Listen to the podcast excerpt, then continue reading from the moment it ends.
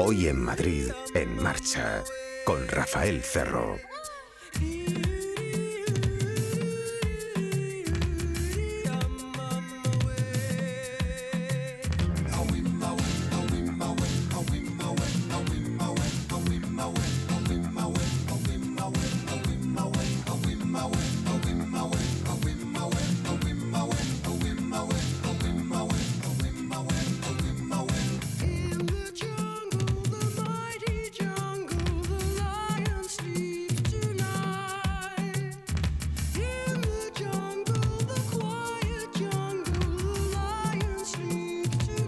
Diamantes en el capó. Significa que hoy es en la radio el día de Mitsubishi. Repasaremos la gama, pero sobre todo buscaremos un coche emblema. No es fácil que ustedes recuerden o tengan en su imaginario la estampa de la mayoría de los automóviles de una marca. Son gamas amplias normalmente, pero algunos se nos quedan en la memoria, algunos son algo más que automovilismo, son, forman parte de nuestra imagen social de nuestro todos los días. Es difícil olvidar algunos coches como el Mitsubishi Montero. Hablaremos eh, también del Outlander enchufable, híbrido enchufable, que significa que es híbrido, pero que no es obligatorio enchufarlo para que siga caminando. Lo que hacemos es recargar energía de prisa para si hacemos desplazamientos cortos diarios jamás repostar combustible. Pero llevamos combustible, llevamos gasolina. Eh, si por ejemplo vivimos, si vivimos a menos de 50 kilómetros del trabajo, no hay que repostar nunca, eso es un híbrido enchufable. Pero sobre todo hablaremos del Montero, ya les digo que es un emblema, un coche difícil de olvidar. Vamos a tener enseguida aquí al portavoz en España de la marca, repasaremos algo también de eh, conducción en presencia de drogas, escucharemos algo de buena música, trataremos de disfrutar de la próxima hora. En Onda Madrid, en marcha. La radio del motor. Pruebas, coches, motos, conducción de seguridad, multas y la mejor música para empezar el día. Hoy en Madrid, en marcha, con Rafael Cerro. Todo el mundo habla de Sumo Restaurantes, un viaje gastronómico que te transportará a la cocina asiática más vanguardista. Los restaurantes Sumo están de moda. ¿Aún no nos conoces? Entra en nuestra web sumorestaurante.com y visítanos, cada día más cerca de ti. Lo bueno siempre vuelve. Queremos que vuelvas a sentir toda la ilusión de disfrutar unas vacaciones como las de antes. Por eso en Viajes El Corte Inglés te presentamos nuestro nuevo catálogo Viajeros más 60 años, con viajes pensados para personas como tú, con atractivos destinos y el mejor precio garantizado. Porque te queda mucho por descubrir, también tenemos nuestro folleto Club de Vacaciones, con experiencias únicas e inolvidables. En Viajes El Corte Inglés somos agencia acreditada para la venta del Inserso. Viajes El Corte Inglés, expertos en viajeros más 60 años. Les estamos ofreciendo repeticiones de las entrevistas más destacadas de la temporada. Algunos coches son objetos de consumo, otros son deseados por mucha gente y hay un tercer grupo, una minoría, que alcanza la categoría de sueño. Uno de los ingredientes para llegar a liderar esa categoría es probablemente, aparte de la personalidad, el de la colocación en el tiempo. Alguien inaugura de momento un segmento y la gente termina llamando a todo el segmento con el nombre de ese coche, como le llama pan bimbo al pan de molde, por ejemplo. Creo que más o menos la cosa es así. Si hablamos de marcas en general, ustedes no reconocen muchos de los modelos o de los hitos históricos, incluso eh, si en lugar de Mitsubishi como marca les digo el Montero, pues probablemente estamos hablando de eso, del sueño de mucha gente. Eh, acariciarlos cuesta poco, otra cosa es luego conseguirlos. A veces se hacen más sabrosos cuando cuesta más, cuando cuesta más conseguirlos. Pero seguramente el Montero será el coche en el que la gente se refleja, ve las ondas distorsionándose como un espejito, algo bonito, algo que nos gusta, algo que deseamos. Y finalmente Javier de la Calzada, buenas tardes, se, se despierta, la gente se despierta y estaba soñando eso, o a lo mejor ya lo ha conseguido. Eh, supongo que el Montero es el, es el objetivo de muchos. ¿Qué tal, Rafael? ¿Cómo Buenas estás? ¿Qué tardes. tal? Muy bien, encantado de estar aquí contigo una vez más. Te habrás encontrado, supongo, un poco de todo, ¿no? Y también habrá habido gente que finalmente lo haya conseguido y, y- Intento a veces explicarle al personal, muchos son aficionados a automóvil y no hace falta, otros más, otros sí necesitan quizá la explicación, que cuando hablamos de esto que nos gusta tanto, en concreto a nosotros, los coches, eh, pues no solo es un objeto de consumo, es algo más. Sí, es verdad. Y la verdad es que el, Montero es un, es un icono, ¿no? O sea, es algo, eh, un, vehículo que inauguró un segmento, un vehículo absolutamente pionero, ¿no? En, el mundo del automóvil.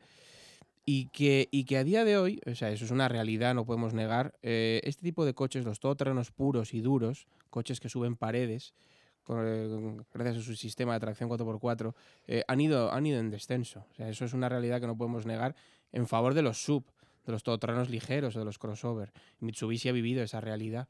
Y, mm, y, y, ahora mismo pues estamos atravesando una situación en la que el Montero baja y el Outlander crece.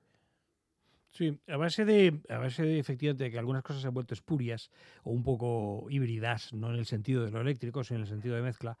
Eh, efectivamente hemos acabado viendo muchos coches en la calle que tienen la forma de un todoterreno, pero no lo son. Claro, efectivamente. A la gente le gusta ir alto, le gusta tener una posición dominante sobre la carretera, una posición dominante en ciudad, e incluso eh, el poder subirse a un bordillo para aparcar sin, sin tener miedo a pinchar. ¿no? Eso ha sido una de las claves para que los subs eh, hayan, hayan pegado el, el pelotazo, el petardazo que, que han pegado. ¿no? A costa de los todoterrenos puros. O sea, eh, no, no, no, eso es una realidad, ¿no? Ahora mismo nosotros pues tenemos eh, demanda de estos coches, del Montero, por ejemplo, para gente eh, que realmente lo necesita, ¿no? Que es una herramienta suya de trabajo. También, por ejemplo, para corporaciones del tipo forestales, Guardia Civil, bomberos, o sea, son gente que necesitan un auténtico coche para em, atravesar eh, zonas o para em, circular por, por, por, situaciones eh, por las que un coche normal o un sub jamás podría atravesar, ¿no? Y el Montero sí. Seguro que alguno ha tenido en cuenta eso, es verdad, que con este tipo de automóvil, si vas a subir un, por ejemplo, un, bordillo bajito o algo más alto o algo más bajito para entrar en un garaje, no estás con el miedo de reventar un neumático, es cierto. ¿eh? Sí, hombre. Y con el Montero, la verdad es que te subes a un bordillo y no lo notas. Es lo mismo que ir en plano, ¿no? Es una, es una pasada, ¿no? Hace poco estuve, estuve en, Marruecos coronando todas las dunas del, del Erchevi con este coche, ¿no? Y, y, por supuesto sin ningún tipo de modificación más allá de las que trae de serie, de concesionario, ¿no? Y es absolutamente fascinante, ¿no? Como un, coche ¿no? de, este, de este tamaño, de este calibre, eh, es capaz de subir por, por, por, sitios en los que jamás hubieras pensado eh, subir y, por supuesto, eh, imposibles para cualquier otro coche. Hmm. Lanzaste un comunicado esta semana que me gustó, por eso fue por lo que te llamé, francamente, el, el, Montero en el Dakar, la mayor historia de éxito deportivo. Ojo que estamos hablando de una historia de décadas, ¿no? Sí, hombre, esto, el, em, si pensamos en un rally eh, o en un rally ride, es imposible no pensar en el Dakar. Vaya invento el Dakar también. Fíjate que al final se convirtió en una plataforma de lanzamiento de, publicidad y de objetos de consumo también y de hacer, hacer conocer cosas por el gran público. Vaya invento, ¿eh? no había, no había una cosa así. El Dakar fue un, el perfecto expositor de nuestra tecnología, de nuestros vehículos, que luego eh, iban, iban directos al concesionario, iban, se trasladaban a la serie, ¿no? Con lo cual, eh, el, el, Rally Dakar ha sido para nosotros eh, un, un, momento mítico, un momento absolutamente eh, único ¿no? para poder desarrollar todos nuestras, toda nuestra tecnología. ¿no? Y a día de hoy seguimos haciéndolo, ¿no? porque no, no quiero pasar esta entrevista sin, sin recordar ¿no? a los oyentes que la primera española que cruzó la línea, la meta del Dakar, fue Cristina Gutiérrez este año, con un Mitsubishi Montero. Sí, y también estaba, si mal no recuerdo, sentada en un Mitsubishi Utah Claimsmith, la primera mujer que ganó. Sí, pero efectivamente. Mucho antes. Mucho, sí, unos cuantos años antes, en Mitsubishi también, pero si nos referimos a la primera española. La primera española, Tiene nombres y apellidos, es burgalesa, tiene 25 años y, conduce un Mitsubishi Montero. Mm. En general tenéis, eh, dentro de la gama que tenéis ahora en España disponible, que entiendo que en Japón será más amplia, ¿no? Bueno, eh, hay vehículos que en, que en, Asia, hay Mitsubishis que en Asia se venden y que, y que en, o en Estados Unidos y que en Europa no. Coches que saben ustedes son los secretos de la mercadotecnia, del marketing. Coches que llevan otro nombre allí, un nombre allí, a lo mejor otro aquí, ¿no? Eh, es, es, un perfil de consumidor diferente y es una estrategia diferente. Sí, por supuesto, cada, cada continente tiene su, tiene su idiosincrasia y tiene su, su, filosofía y su forma de pensar, pero es verdad que estamos tendiendo todos a, a, unir conceptos, a unir pensamientos y a tener más o menos una gama común. No solamente ocurre en Mitsubishi, sino también ocurre en otras marcas japonesas o, incluso eh, americanas y europeas. Fíjense en el hito, el Rally Dakar, por lo tanto, que saben que ha ido cambiando de denominación según los principios y los finales de carrera, es la competición de rally ride más famosa del mundo la racha de 12 victorias de Mitsubishi Motors entre el 85, el año en que nació este programa de radio, entre el 85 y 2007 convirtió inmediatamente a la marca y al nuevo Montero en un icono en todo el mundo. Seguramente ahí estuvo el salto cualitativo. De pronto pasó, que es lo difícil de tu trabajo, ¿no? De pronto pasamos a todo el mundo a saber lo que era determinado objeto de consumo, ¿no? Sí, ¿no? Y en, coche. y en España y en España también, ¿no? Como, como puedes ver en el, en el, en el comunicado ¿no? que, que mandamos esta semana, Em, fue el, Mitsubishi Montero fue el primer Mitsubishi que se vendió en, España, ¿no? Con un éxito arrollador. El 80% de las ventas de Mitsubishi pertenecían al Montero, ¿no? Eh, fíjate cómo ha cambiado ahora mismo la película. Hmm. Ahora, ¿cómo estáis? Ahora tenéis una gama en la que encontramos el.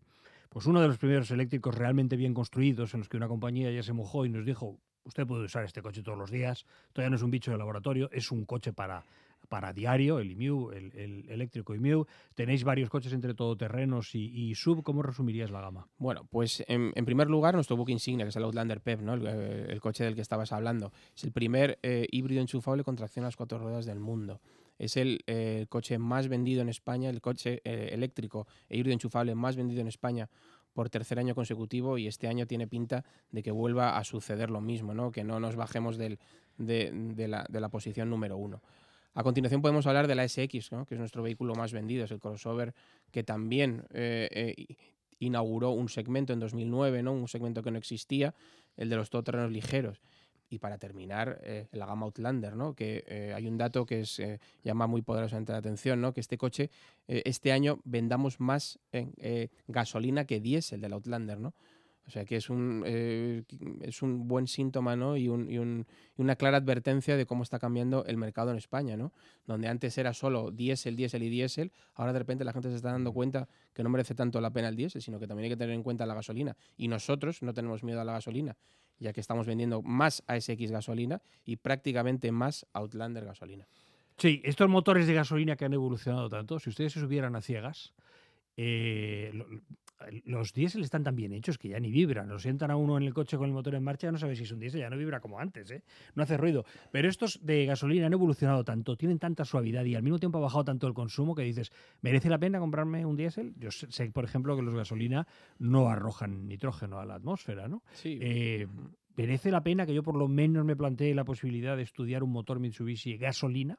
Bueno, hay, un, hay un, una equivalencia muy clara, ¿no? Si no haces más de 20 20.000, 22.000 kilómetros al año no te compensa un diésel. ¿no? Es algo yo creo que la gente debe tenerlo en cuenta y, hasta hace poco mm, no se pensaba en ello. ¿no? Pero creo que si ahora mismo la gente está cambiando, es consciente de que no es necesario un diésel, es verdad que también desde las autoridades se está eh, eh, creando una especie de, de guerra ¿no? al diésel que eso, eso, sería para otro debate, ¿no? Si es eh, justa o no. Sobre todo cuando son los mismos políticos o los herederos de los políticos que eh, pasaron décadas diciéndonos compre usted diésel o diésel. Es que no había narices. Es que llegamos a tener un 85% de coches diésel, 85 de cada 100. Era el político que nos decía compre diésel sí o sí.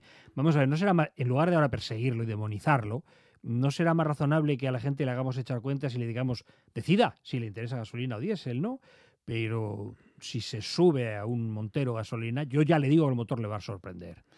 Bueno, sí, efectivamente. Bueno, en España eh, eh, Montero eh, sí que sí que lo vendemos con motor diésel, ¿no? Y es y es realmente un, ejemplo de coche que sí debe de llevar un motor diésel por su tamaño, por su peso, por su consumo, por la finura del, propulsor de 200 caballos y, eso, y eso no, no, no, cabe duda. Sin embargo, ¿para qué queremos un motor diésel en una SX, por ejemplo. O sea, no, no es imprescindible, no es necesario. Si hacemos 7.000 eh, kilómetros al año, si no hacemos grandes viajes por carretera, no es necesario. Mm. Dejo la alternativa que me parece la mejor para el final, ya lo advierto, pero aquí tenemos otra vía que sería la del eléctrico. La que me parece más actual se la dejo a ustedes para cuarta y para final, pero el eléctrico, por ejemplo, el eléctrico vuestro, que no sé cuántos años de experiencia tenéis ya, pero fuisteis de los pioneros también. Los pioneros, perdón. Fuisteis los pioneros con el IMU, fíjense lo que es eso, ¿no? Era un momento en el que cuando fabricabas un eléctrico decías, sí o sí, voy a gastar tanto en investigación y no lo voy a recuperar. No lo voy a recuperar. El IMIE fue el primer eléctrico eh, que se vendió en serie. El primero en serie, es verdad, es verdad. El primero. El primero en serie, sí, sí, sí. Y, bueno, pues eh, es verdad que ahora el concepto eléctrico ha ido evolucionando, ¿no? Y nosotros pensamos que la mejor solución de movilidad ahora mismo es eh, la híbrida enchufable. Es verdad que, por supuesto, Mitsubishi no descarta tener un, coche eléctrico de, mayor tamaño que el IMIEF, pero em, ahora mismo la, hibridación, el híbrido enchufable es, es, la manera más sensata eh, de movilidad que conocemos. Con el solo eléctrico, de momento, con el coche eléctrico, y con el IMIEF vuestro, en una utilización normal de que yo trabajo en Madrid y vivo, por ejemplo, en las afueras o al revés, eh, ¿cuánto, ¿qué autonomía voy a estar teniendo? Unos 150 kilómetros, dependiendo un poco de tu, de tu estilo de conducción y, de los, y de las carreteras que atravieses o, tramos, ¿no? Unos 120, 150 kilómetros. Ni es la misma autonomía, ni es el mismo automóvil realmente que cuando salió el IBM, porque han pasado años, ni es la misma tecnología de baterías, claro. Lo que me estás ofreciendo ahora, entonces no me lo habría creído. Habría sido un milagro. Al salir los eléctricos que me hubieras dicho que 150 kilómetros. No me recuerdo la cifra, pero estabas hablando entonces de unos 80, me parece recordar. Es que no tiene nada que ver.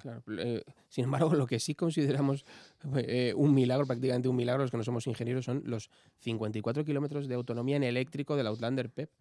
Un coche de casi dos toneladas, de, con 500 litros de maletero, con cinco plazas eh, homologadas 54 kilómetros de autonomía eléctrica son muchos kilómetros eh, para recorrer en, un día. Si tienes la capacidad de enchufar eh, el PEP al menos una vez al día, tienes coche, eh, vamos, eléctrico para rato. Lo han escuchado aquí en la prueba del, del Outlander PEP, que es PHEV y que significa híbrido enchufable. Les explico el concepto, mucha gente no lo sabrá. Con el híbrido enchufable, lo que yo vivo a 23 kilómetros de la emisora de radio. Javier, 23 kilómetros. Durante toda la semana de pruebas, lo que pasó con esos más o menos 50, 50 y algo que hace el coche solo en modo eléctrico, lo que pasó fue que yo tanto aquí en la tele como en mi casa enchufaba eh, al llegar por la noche. Finalmente pasé una semana de utilización solo el eléctrico, pero si se me gasta la batería, si se me hubiera gastado la batería porque hubiera hecho más kilómetros, habría recurrido a combustible, sencillamente. Al, al, combustible fósil, ¿no? A lo de siempre, a repostar, ¿no? Yo no reposté, no tuve que repostar. Tuve un coche eléctrico. Pero como es híbrido, es decir, eléctrico y motor térmico también, motor de, gasolina también, eh, enchufable, yo podía elegir. Puedo elegir en cada momento, ojo, eh, puedo decir, voy a circular solo en eléctrico, voy a guardarme la batería tal. Em, a partir de aquí hay que deshacer un mito. Cuando les hablamos del híbrido enchufable y ven ustedes un, enchufe en el, en, el, en el, logo de Mitsubishi, en el emblema, en la etiqueta, donde sea, no les estamos hablando de que sea imprescindible de vez en cuando enchufarlo, de que tengan ustedes un coche que o lo enchufan o se les para. No es así.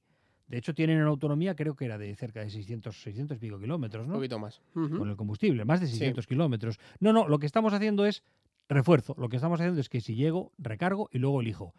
Voy con batería eléctrica o voy con coche de combustible. Es eso, ¿no? Es cierto. Bueno, em, el coche, em, mientras tenga batería eléctrica, va a ir siempre en eléctrico. Es verdad eh, que a partir de 120 km por hora eh, salta el motor de combustión. Era por velocidad, es cierto, yo no recordaba. Pero eh, es un coche que, mientras tenga batería, o sea, estás consumiendo 0,0, ¿no? Que es lo que tú hiciste en, durante la semana de pruebas, ¿no? Algo absolutamente increíble, sobre todo para un coche, como decía antes, del tamaño del, Outlander Pep. Sí, un, eh, todoterreno de los para que ustedes lo identifiquen como silueta un todoterreno de los grandes, ¿no? Ahora bien, el consejo de la casa es si tiene, si tiene usted alguna duda, mucha gente se, asusta con lo de los eléctricos, dice, bueno, si mañana estoy en un, con un eléctrico simple, estoy en, en, Recoletos en un atasco de horas, llegará un momento que aquello se acabe y no es como en un coche de combustible que me voy a la gasolinera y vuelvo con una lata, con el eléctrico me voy a quedar tirado. Tendrá que venir una grúa, me voy a quedar tirado, ¿no? Bien. Eh, no, no, no, no es esto. No es que sea obligatorio enchufarlo. Es que puedo seguir. De hecho, el consejo que dais es, si usted se hace un lío, sencillamente continúe circulando, continuará con el combustible, ¿no? Sí, mientras, mientras, tenga, mientras tengas em, batería eléctrica, irás en eléctrico. Pero si cuando, cuando se agota esos 54 kilómetros de autonomía, por supuesto que salta el motor de combustión y puedes seguir rodando los 800 kilómetros de autonomía total que tiene, que tiene el vehículo.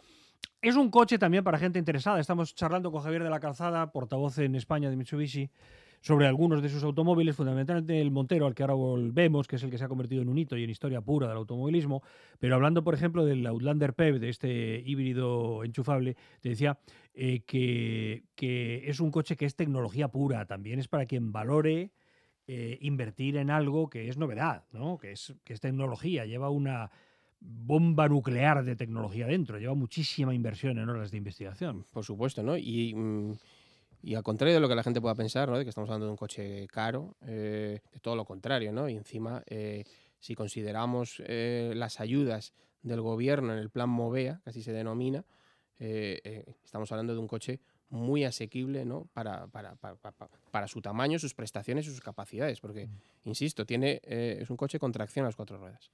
Hay coches que los fabricantes son emblema y precisamente por eso los fabricantes os lo tomáis como vamos a meter mucho dinero en esto y seguramente en el precio de venta al público difícilmente lo vamos a recuperar. ¿Eso existe o no? Bueno, no, tanto no. yo, creo, que el, fin principal de una compañía es ser rentable. Y, a día de hoy Mitsubishi, eh, por su tamaño y su complejidad, no puede permitirse el lujo de, un brindis al sol de, bueno, ya recuperaremos eh, esto, ¿no? Eh, Mitsubishi se, tiene que centrar y se está centrando en, vender vehículos.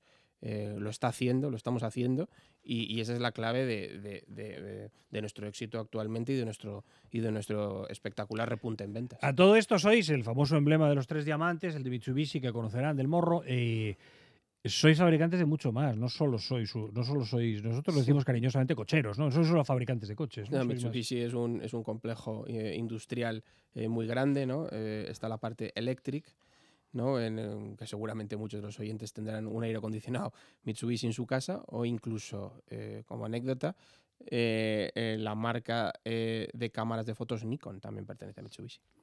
La cámara, las Nikon son vuestras también, sí. Sí, sí.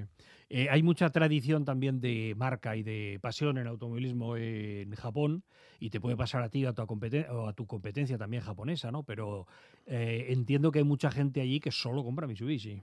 Efectivamente, eso es como... Son del logo, del logo vuestro. Igual que, que, si vas a Francia, la mayor parte de los coches son franceses. En Japón, eh, tira tira la, la, la, la, marca japonesa, ¿no? Eso es, eso es así. Y bueno, pues eh, la verdad es que no eh, tienen motivos suficientes como para confiar en, su industria, ¿no? Porque no solamente Mitsubishi, sino, y eso no, no aunque, aunque trabaje Mitsubishi, no lo, no lo puedo negar, que el resto de marcas japonesas son, son fuertes, son competentes y tienen un producto eh, realmente atractivo. Bien, hablábamos del Montero, terminaremos con él también. Cuéntanos algún otro hito en su historia. Clarísimamente es un nacimiento con ADN de carreras, con, sangre de Dakar. Eh, hay un montón de alegrías ahí metidas, muchísimo esfuerzo de mucha gente también, algunos disgustos, aunque menos disgustos que alegrías. Eh, y a partir de aquí, ¿qué otros hitos no podemos olvidar en la historia del Montero que tú has destacado esta semana? Bueno, yo creo que eh, para empezar, Mitsubishi crea un, segmento, un segmento absolutamente nuevo, ¿no? que es el de los todoterrenos duros, puros y duros, donde antes únicamente estaba el, el Willys, ¿no? el, el, Jeep Willys, ¿no? Famosísimo eh, eh, eh, todoterreno americano.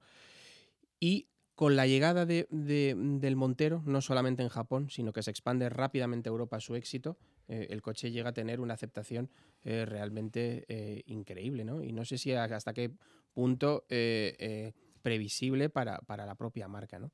En España, como contábamos antes, fue el primero, fue el primer Mitsubishi que se vendió y rápidamente creció como la espuma, ¿no? Mm. Como, como dato, eh, en un año se llegaron a vender casi 7.000 unidades de, Mitsubishi Montero. Estamos hablando de hace unos 10 años.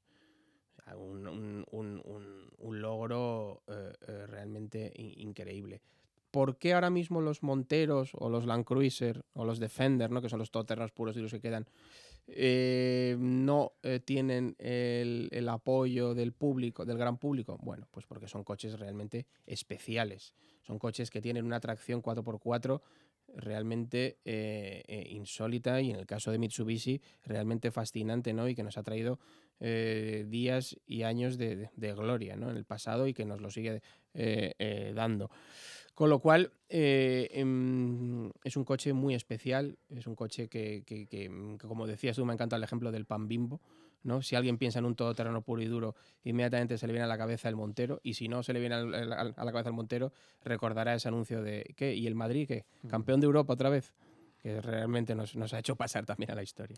La otra realidad es que la electrónica ha cobrado tal importancia. Bueno, dime primero, poco tiene que ver, ya tiene el espíritu y el ADN en efecto, pero ¿qué mejoras tiene este Montero respecto al primero que sacasteis? Bueno, pues... Eh, ¿Qué, no tenía aquel coche antiguo? Hombre, eh, la capacidad 4x4 se ha ido, se ha ido puliendo desde luego. Y, sin duda se ha ido también puliendo la habitabilidad, ¿no? Es un coche muchísimo más confortable, es un coche eh, estupendo para viajar, es un coche muy, muy confortable, ¿no?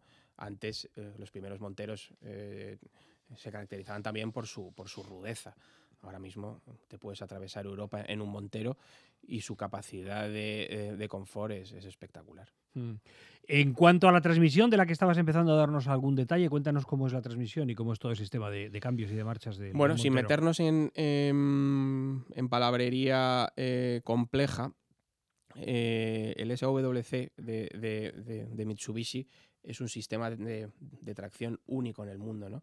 Único eh, hasta tal punto que fue heredado después por el Mitsubishi Evo, otro coche absolutamente mítico para nosotros, y que posteriormente también ha heredado el Mitsubishi Outlander, el Mitsubishi Outlander PEP también. Recientemente estuve en, Noruega eh, probando eh, este sistema en un, lago helado y, la verdad es que su capacidad es de agarre, su capacidad de tracción, su capacidad de, respuesta, pues te deja perplejo, ¿no? Incluso a mí que llevo que llevo ya un tiempo en esta marca. Entonces, PEP, las, eh, el, acróstico formado por las siglas PHEV, lo que define es este coche eléctrico que se puede enchufar, híbrido que se puede enchufar la parte eléctrica, ¿no? Exacto. PHEV, ¿no? Electric Vehicle, exacto. Es híbrido enchufable mm. y es y, bueno, pues como te decía antes, nuestro buque insignia y, y, del coche que, que, no podemos estar más orgullosos. Mm. Es muy interesante hablar con los ingenieros de Mitsubishi, alguna vez lo he hecho.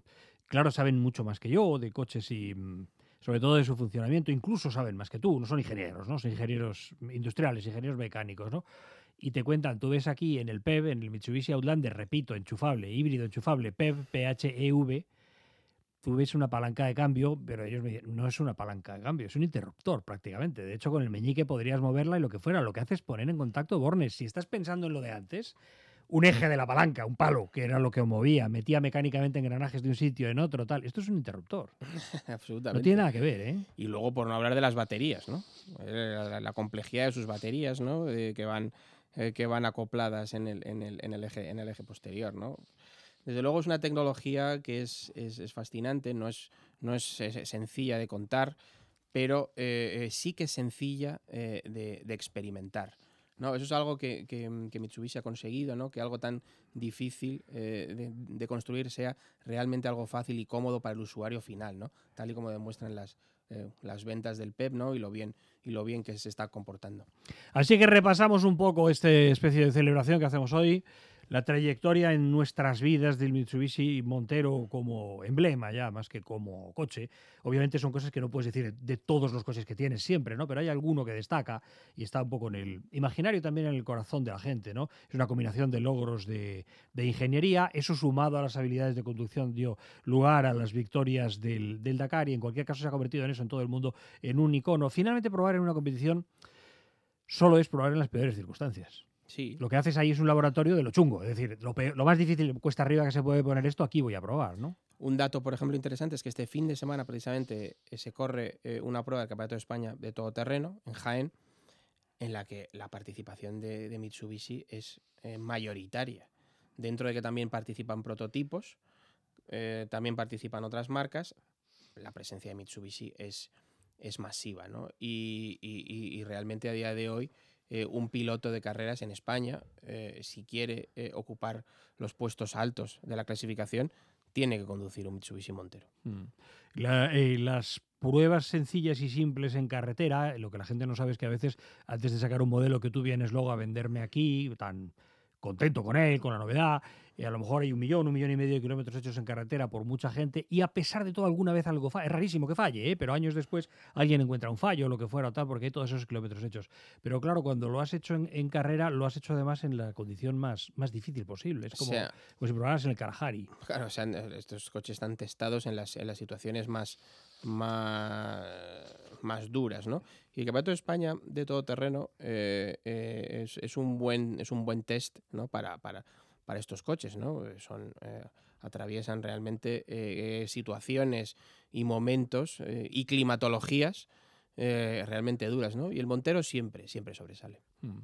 Si te dijera que invitaras a la gente a mirar en internet y luego acercarse a un concesionario a probar a un coche, con todos no se van a quedar en la cabeza. dime dos modelos es, es, difícil que lo hagas, claro, no sabes cuál es la aspiración de cada uno, ¿no? Pero dos modelos que te gustaría que todo, que todo el mundo hubiera puesto las posaderas y hubiera probado. Bueno, por supuesto, eh, de nuestra gama actual. De lo de ahora, de lo de ahora. De nuestra gama actual, ASX y Outlander, ¿no? Son dos vertientes eh, eh, perfectamente válidas y, el, y un gran ejemplo de la situación en la que ahora mismo se encuentra la marca en cuanto a diseño, en cuanto a tecnología, en cuanto a equipamiento y también en cuanto a precio, ¿no? Precios eh, realmente, realmente atractivos y llamativos que nos, que nos están haciendo eh, eh, tener un éxito inimaginable hace unos años.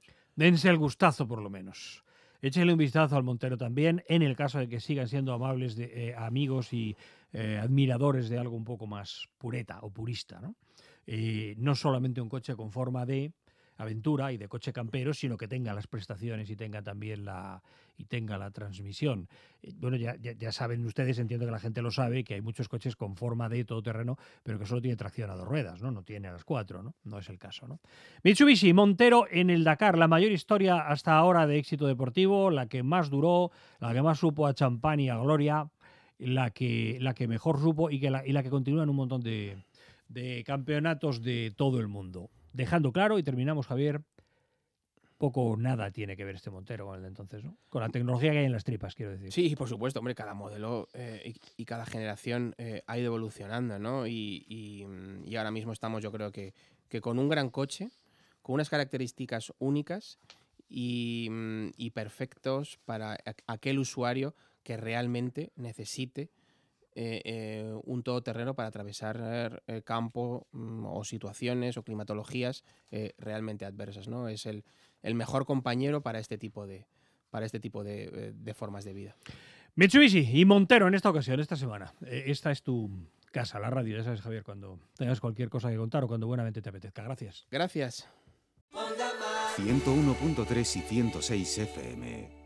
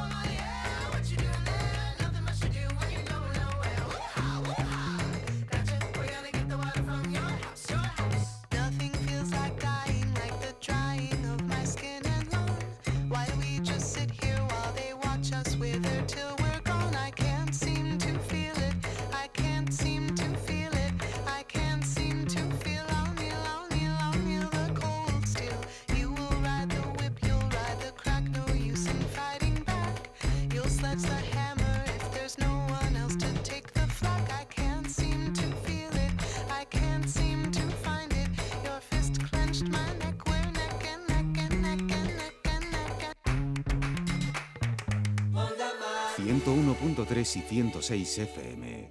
Hey, ¿has visto ya la nueva? Te cuento. Primero le pido amistad en Facebook. A los dos meses le pido el WhatsApp. Después de un año chateando, la empezaré a seguir en Instagram y estaré dándole likes otro año más. Y ya para febrero le digo si quiere quedar. Planazo, ¿no? En la vida ya esperamos demasiado. No esperes más. Solo en agosto llévate un Ford Focus por 13.500 euros. Financiando con FC Bank. Condiciones en Ford.es.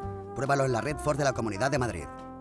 Lo bueno siempre vuelve. Queremos que vuelvas a sentir toda la ilusión de disfrutar unas vacaciones como las de antes. Por eso en Viajes El Corte Inglés te presentamos nuestro nuevo catálogo Viajeros más 60 años, con viajes pensados para personas como tú, con atractivos destinos y el mejor precio garantizado. Porque te queda mucho por descubrir, también tenemos nuestro folleto Club de Vacaciones, con experiencias únicas e inolvidables. En Viajes El Corte Inglés somos agencia acreditada para la venta del Inserso. Viajes El Corte Inglés, expertos en viajeros más 60 años. La radio del motor. Coches, motos, hoy en Madrid en marcha.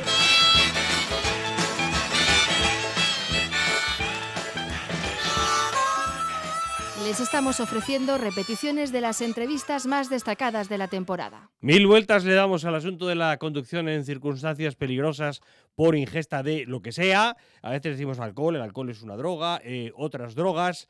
Nos eh, asustó bastante enterarnos en la última temporada de que los chicos en las encuestas decían que tenían clarísimo que no debían beber y conducir, pero lo de sentarse al lado de alguien que conducía bebido lo veían casi como una aventura. Eh, esto es tremendo. Eh, y lo que queremos saber es cómo evoluciona la conducción con drogas, va a menos, va a más, o cómo evoluciona en comparación con, en comparación con la de alcohol.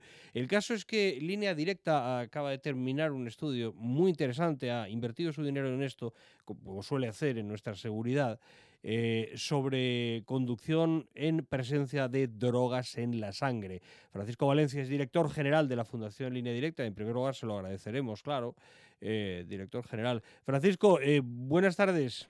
Buenas tardes. Gracias en nombre de todos por eso, por la, porque la idea, me parece que el estudio era necesario. Vamos a ver, eh, apuntemos algunos titulares. Por ejemplo, porque además no tiene desperdicio el estudio, está muy bien hecho. Eh, los conductores fallecidos por drogas, intuitivamente no sé qué pensaríamos en nuestras casas, en nuestras familias, con nuestros hijos, con nuestros hermanos menores. Eh, ¿Van a menos o van a más? Pues lamentablemente van a más. Es curioso, hemos analizado eh, la evolución de los conductores, conductores fallecidos eh, y de los análisis forenses post-mortem, es que esto es tremendo, ¿no? Que se hacen sobre estos conductores y hemos visto que en el año 2015 28,8% daban positivo en alcohol y 13,6% daban positivo en droga, empezando por cocaína y siguiendo por cannabis. Pero esto es en el 2015, pero si vemos la evolución desde el 2012, vemos que el alcohol ha caído casi 7 puntos, ¿eh? Era del 35% y que sin embargo drogas ha subido de 12,7 a 13,6, es decir, casi un punto. ¿eh? Es decir, eh, los en conductores fallecidos en el análisis forense sigue subiendo la presencia de drogas y por fortuna parece que todos estos esfuerzos que hacéis vosotros que hace eh, la Dirección General de Tráfico y que hacemos todos, pues van dando algún resultado. Pero las drogas ahí están, es un gran problema. Ya, lo que pasa, Francisco, es que a veces uno empieza a pensar, eh, ¿podemos solos? ¿Podemos, por ejemplo, línea directa, las fundaciones, tráfico, los medios de comunicación, eh, ¿O hace falta cambiar el sistema? Por ejemplo, se me ocurre que muchos de estos drogadictos serán irreductibles. Es dificilísimo que dejen de conducir drogados porque suelen ir drogados. Son enfermos, quiero decir. Eh, no hace falta que la sanidad, un, día a lo mejor tenemos que legislar para que la sanidad intervenga en esto, ¿no? Y nos diga quién puede ser peligroso conduciendo. Porque si alguien sabe si yo soy un drogota, como decimos en la calle, es mi médico, el, del, el del eh, centro de salud del barrio, ¿no? Hombre, eh, está claro que el que tiene una droga adicción tiene un problema y no es un problema de seguridad vial solo, tiene un problemón. Es de salud también, ¿no? Es un problema Por de salud. supuesto, y lo tiene su familia. Pero ojo, vamos a ver lo que ha ido sucediendo al menos en la conducción con el alcohol tú puedes se podría decir algo parecido decir bueno pues el que el que ha bebido y tiene que ir a su casa y tal pues cuál bueno poco a poco se va viendo que es incompatible ¿eh? y lo que se trata aquí es también de mentalizar y concienciar qué duda cabe y luego si quieres hablamos de los controles antidroga los controles que realiza la Guardia Civil etcétera etcétera eh, que esto mm, asusta que esto es una parte digamos mm, una forma represiva eh, de, resolver el problema que también tiene su efecto, pero lo más importante siempre es la concienciación de los conductores, de los drogadictos en su caso, o los que sin ser realmente drogadictos eh, eh, pues toman cannabis etcétera y se ponen a conducir ¿eh? o, o, de la sociedad en general que no tolera o que tiene una tolerancia cero frente a este comportamiento y que trata de que no se dé es una forma algo hacemos creo yo Sí, podría influir en esto. Estoy simplemente intentando analizar. Si no es así, tú me dices que no. podría influir en esta en estas tendencias, porque fíjate que estamos, tú me das una aseveración doble. Por un lado, la buena noticia de que sí, que el consumo de alcohol en conductores va cayendo, pero por otra parte asciende el de drogas, que solo es otras drogas, ¿no? Eh, ¿Podría ser que ya hay muchísima gente a la que le han hecho un control de alcoholemia y la gente teme beber por eso, porque lo tiene presente, pero menos gente a la que le han hecho un alcohol de cocaína, hachís, etcétera? Pues ¿eh? sí, pues sí, pues puede ser, qué duda cabe. Es decir, si uno eh, hay un temor, mm, es decir, el estímulo negativo funciona, claro que funciona. Eh, si uno ha bebido tres copas, pues puede pensar, es decir, no debo conducir, me puedo matar, puedo matar a alguien, sí, pero también muy probablemente pensará, me van a pillar. Todo funciona. Desde luego, el número de controles en drogas es bastante menor, aunque está creciendo. Eh, tengo aquí las cifras. En la Guardia Civil realmente empezó en el... yo tengo datos de la agrupación de tráfico de la Guardia Civil, no tengo del Servei Catalá o de Traficoa del País Vasco. ¿eh? Pero eh, empieza realmente en el 2012, cuando se perfeccionan y se pueden empezar a adquirir los equipos de test, de, que son bastante más caros, por cierto, que los del alcohol, y empieza en el 2012 con unos 1.200 controles que realiza la Guardia Civil y en el 2015 ya había 76.000 controles. Parecen muchos, pero es que de alcohol en el, mismo año, el 2015, se daban 5.700.000.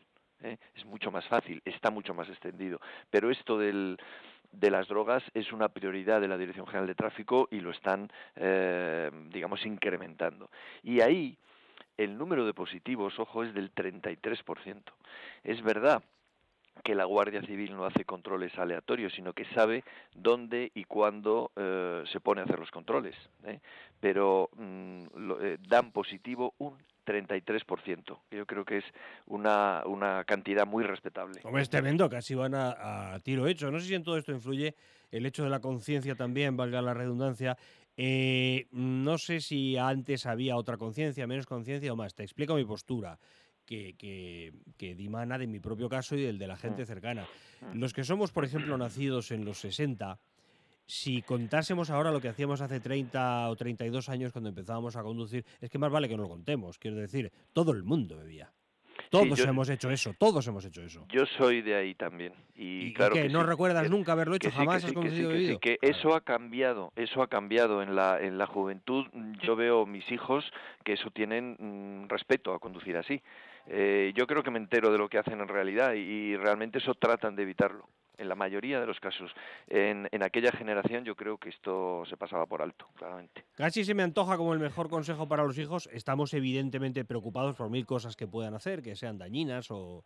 Eh, fíjate lo de la chiquilla de esta temporada, de los, de los 13 años del, del coma etílico que falleció, en fin, terrible. Pero finalmente no sé si el mejor consejo para su salud y para su integridad no sería sencillamente, oye, como Entiendo que no lo vas a hacer, porque lo hemos mm. hablado muchas veces, espero que no lo hagas, pero el mejor consejo más inmediato que puedo darte es mira siempre con quién te subes.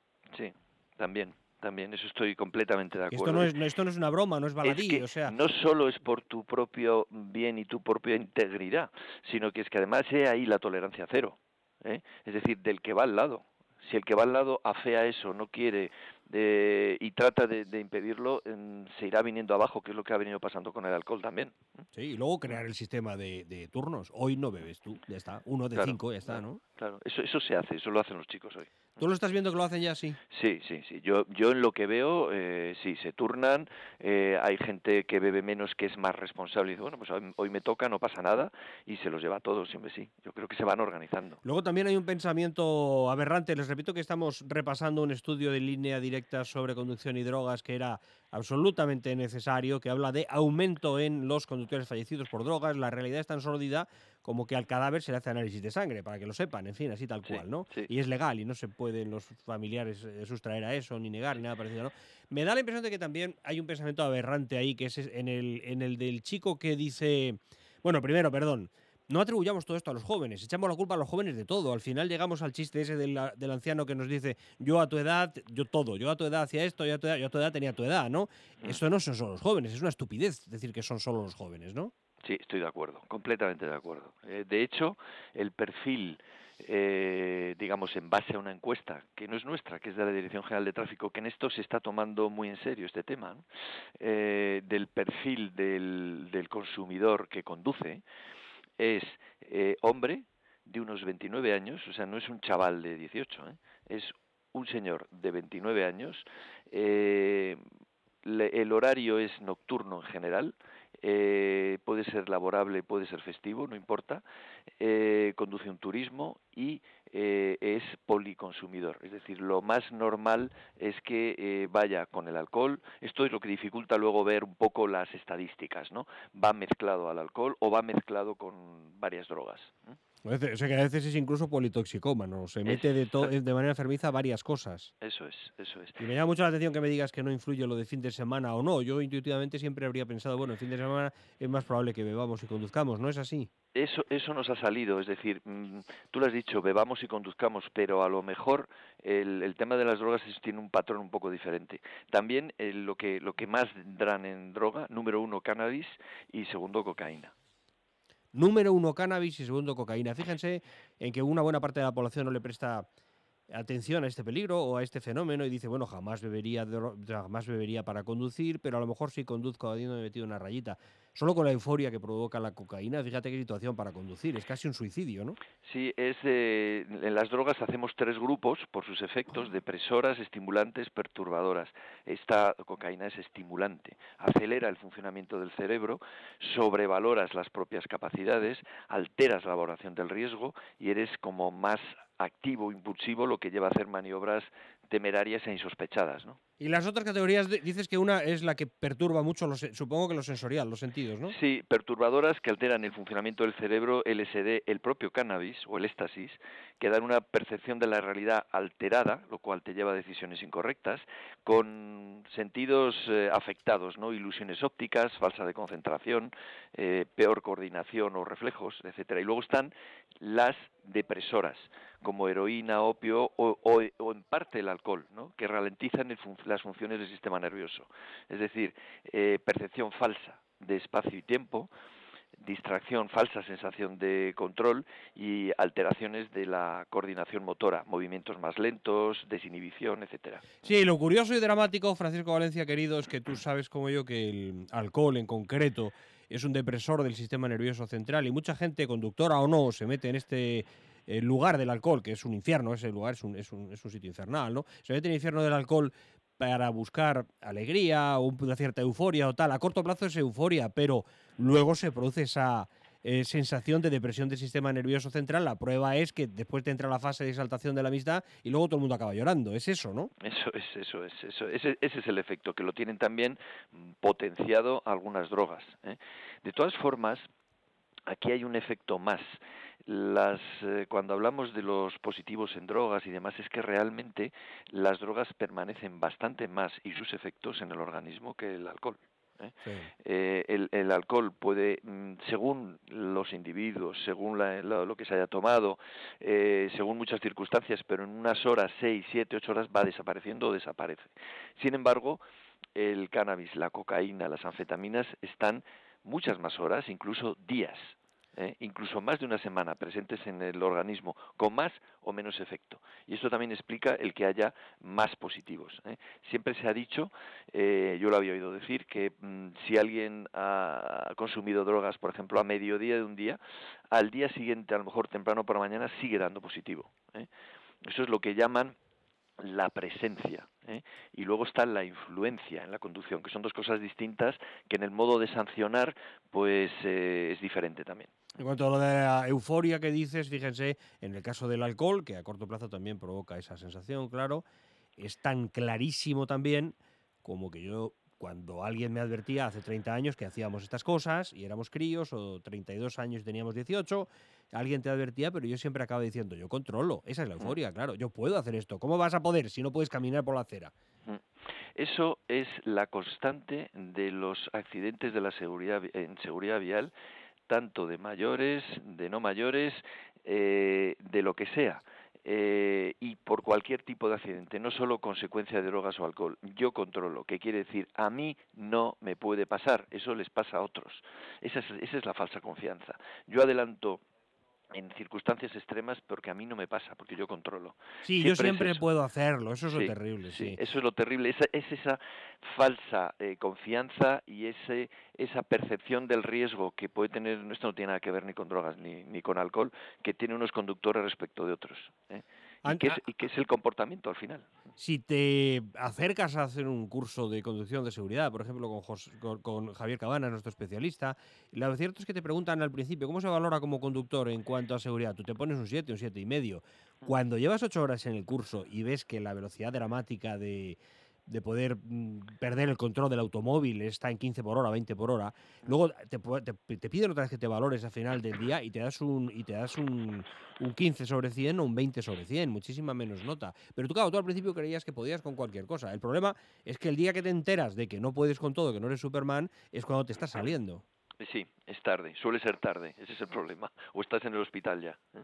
Sí, sí. Hay una cosa interesantísima que decís también aquí, dice el estudio textualmente, es como si la sociedad hubiera asumido que conducir bebido es mortal, pero conducir drogado con otras sustancias no lo es. Esa es la historia. Es que hemos dado por hecho cosas que no lo son. Hombre, yo creo que la sociedad en general entiende que, que, la cocaína pues es algo muy serio, euforizante, etcétera, pero quizá el cannabis, que es el que vemos como droga más consumida y que aparece más eh, cuando hacemos estas encuestas, eh, aparece la número uno, pero ojo, si recuerdas, eh, la número uno en los análisis forenses de los conductores fallecidos es la cocaína, que se ve que afecta más a la, a la conducción. Pero sí existe la creencia del que el cannabis no pasa nada pero no pasa nada ni en la conducción ni en cuanto a la adicción. ¿eh? Y esto, mm, lo siento, pero no es así. ¿eh? El tiempo nos apremia, pero en lugar de meterte prisa, querido Francisco, vamos a solucionarlo volviendo mañana con este asunto, entrevista, eh, mm, análisis de línea directa con encuesta de línea directa sobre drogas. Ya les digo que arrancaremos de el siguiente hecho, los conductores españoles que siguen sin ser conscientes de las graves implicaciones de las drogas en la conducción, reconocen haber conducido bajo sus efectos, pero ¿cuántos? Eh, hay mucho que hablar sobre este asunto. Ya les desvelo que hay 5 millones de conductores que en este trabajo de línea directa reconocen haber conducido bajo los efectos de la droga. Francisco, muchas gracias. encantado, con mucho gusto, cuando queráis.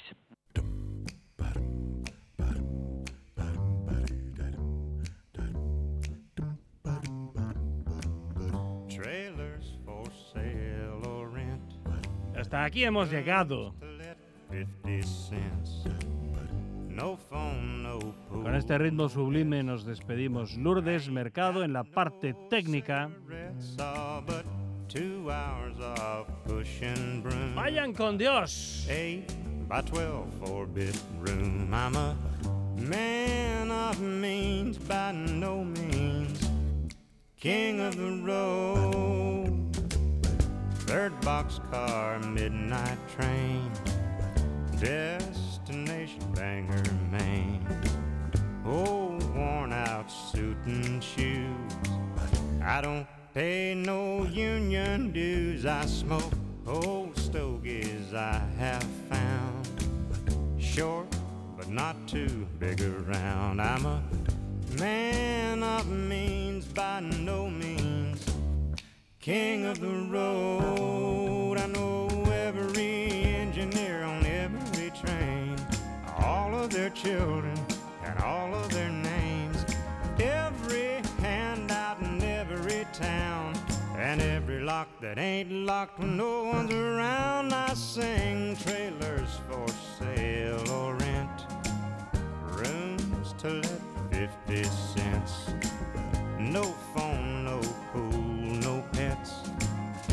ain't got no cigarettes, all but Two hours of pushing broom buys an eight by twelve four bit room. I'm a man of means by no means, king of the road.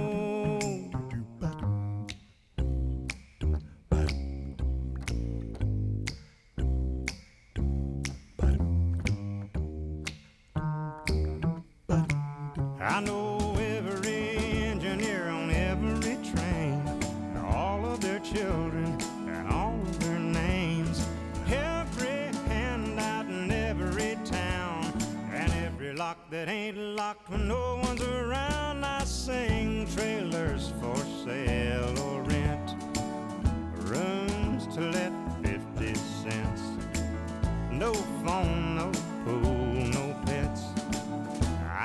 got no cigarettes, all but two hours of pushing broom buys an eight by twelve four bit room. I'm a man of means by no means, king of the road. Trailers for sale or rent, rooms to let fifty cents. No phone, no pool, Ain't got no cigarettes. Two hours of pushing broom. I said, eight by twelve four bit room. I'm a man of means by no means. King of the road. King of the road. King of the road.